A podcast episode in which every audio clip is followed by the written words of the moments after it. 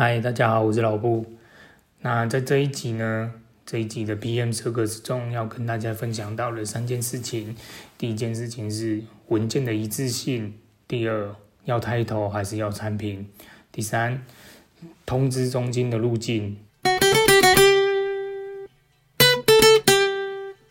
那首先呢，跟大家分享的是文件一致性这个事情。其实开发产品到一定的时间后，有时候其实要回来检视自己的 spec 的内容，对于产品在市场上的定位是否保持一致性。虽然这不一定是一个很绝对的事情，但是是可以让产品保持清晰的方向，并适度的一个方式。在产品上线前，检视前后内容的一致性以及守备的范围，做好准备，在每一个平台上面 spec 的一致性。User Guide、F A Q、跟版的时间都能一致性统一的话，那避免可以在上线后因为大量的使用者回馈以及市场高速的反应，然后就炸掉了。好，那第二个主题呢，我们要来分享就是要title还是要产品。其实有好的 S O P 或团队，但没有想要把产品做好的心，其实有时候多多少少都是事倍功半。很多时候刚开始的时候，我一头热想要做出旷世巨作的产品，然后找了很多有经验、有热情、有天分的人来建立组织，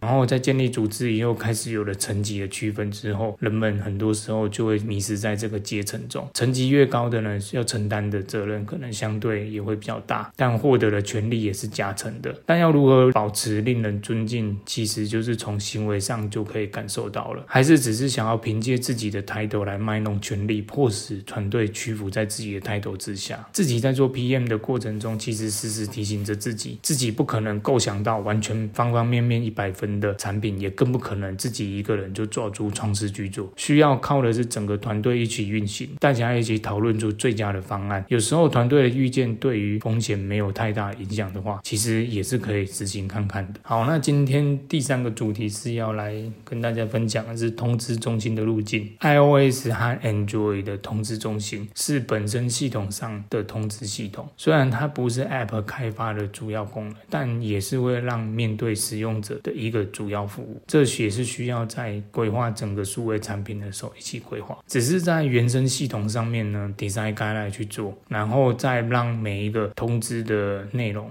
可以连接到自己本身的产品上面的哪一个页面，这样子帮助使用者可以快速建立他想要的路径，这样子。好，那这一次的图卡设计呢，是在想着说一致性的重要性。那一致性在建立完成后，其实是可以很快的复制阵列起来，其实这也是一种工业化的概念。好，那我们这一集就先这样咯。如果有任何想法都可以留言给我们，觉得我们内容有趣也可以再分享给你的朋友。 Apple Podcast 的朋友再请给我们五星评价。那我们下次见喽，拜拜。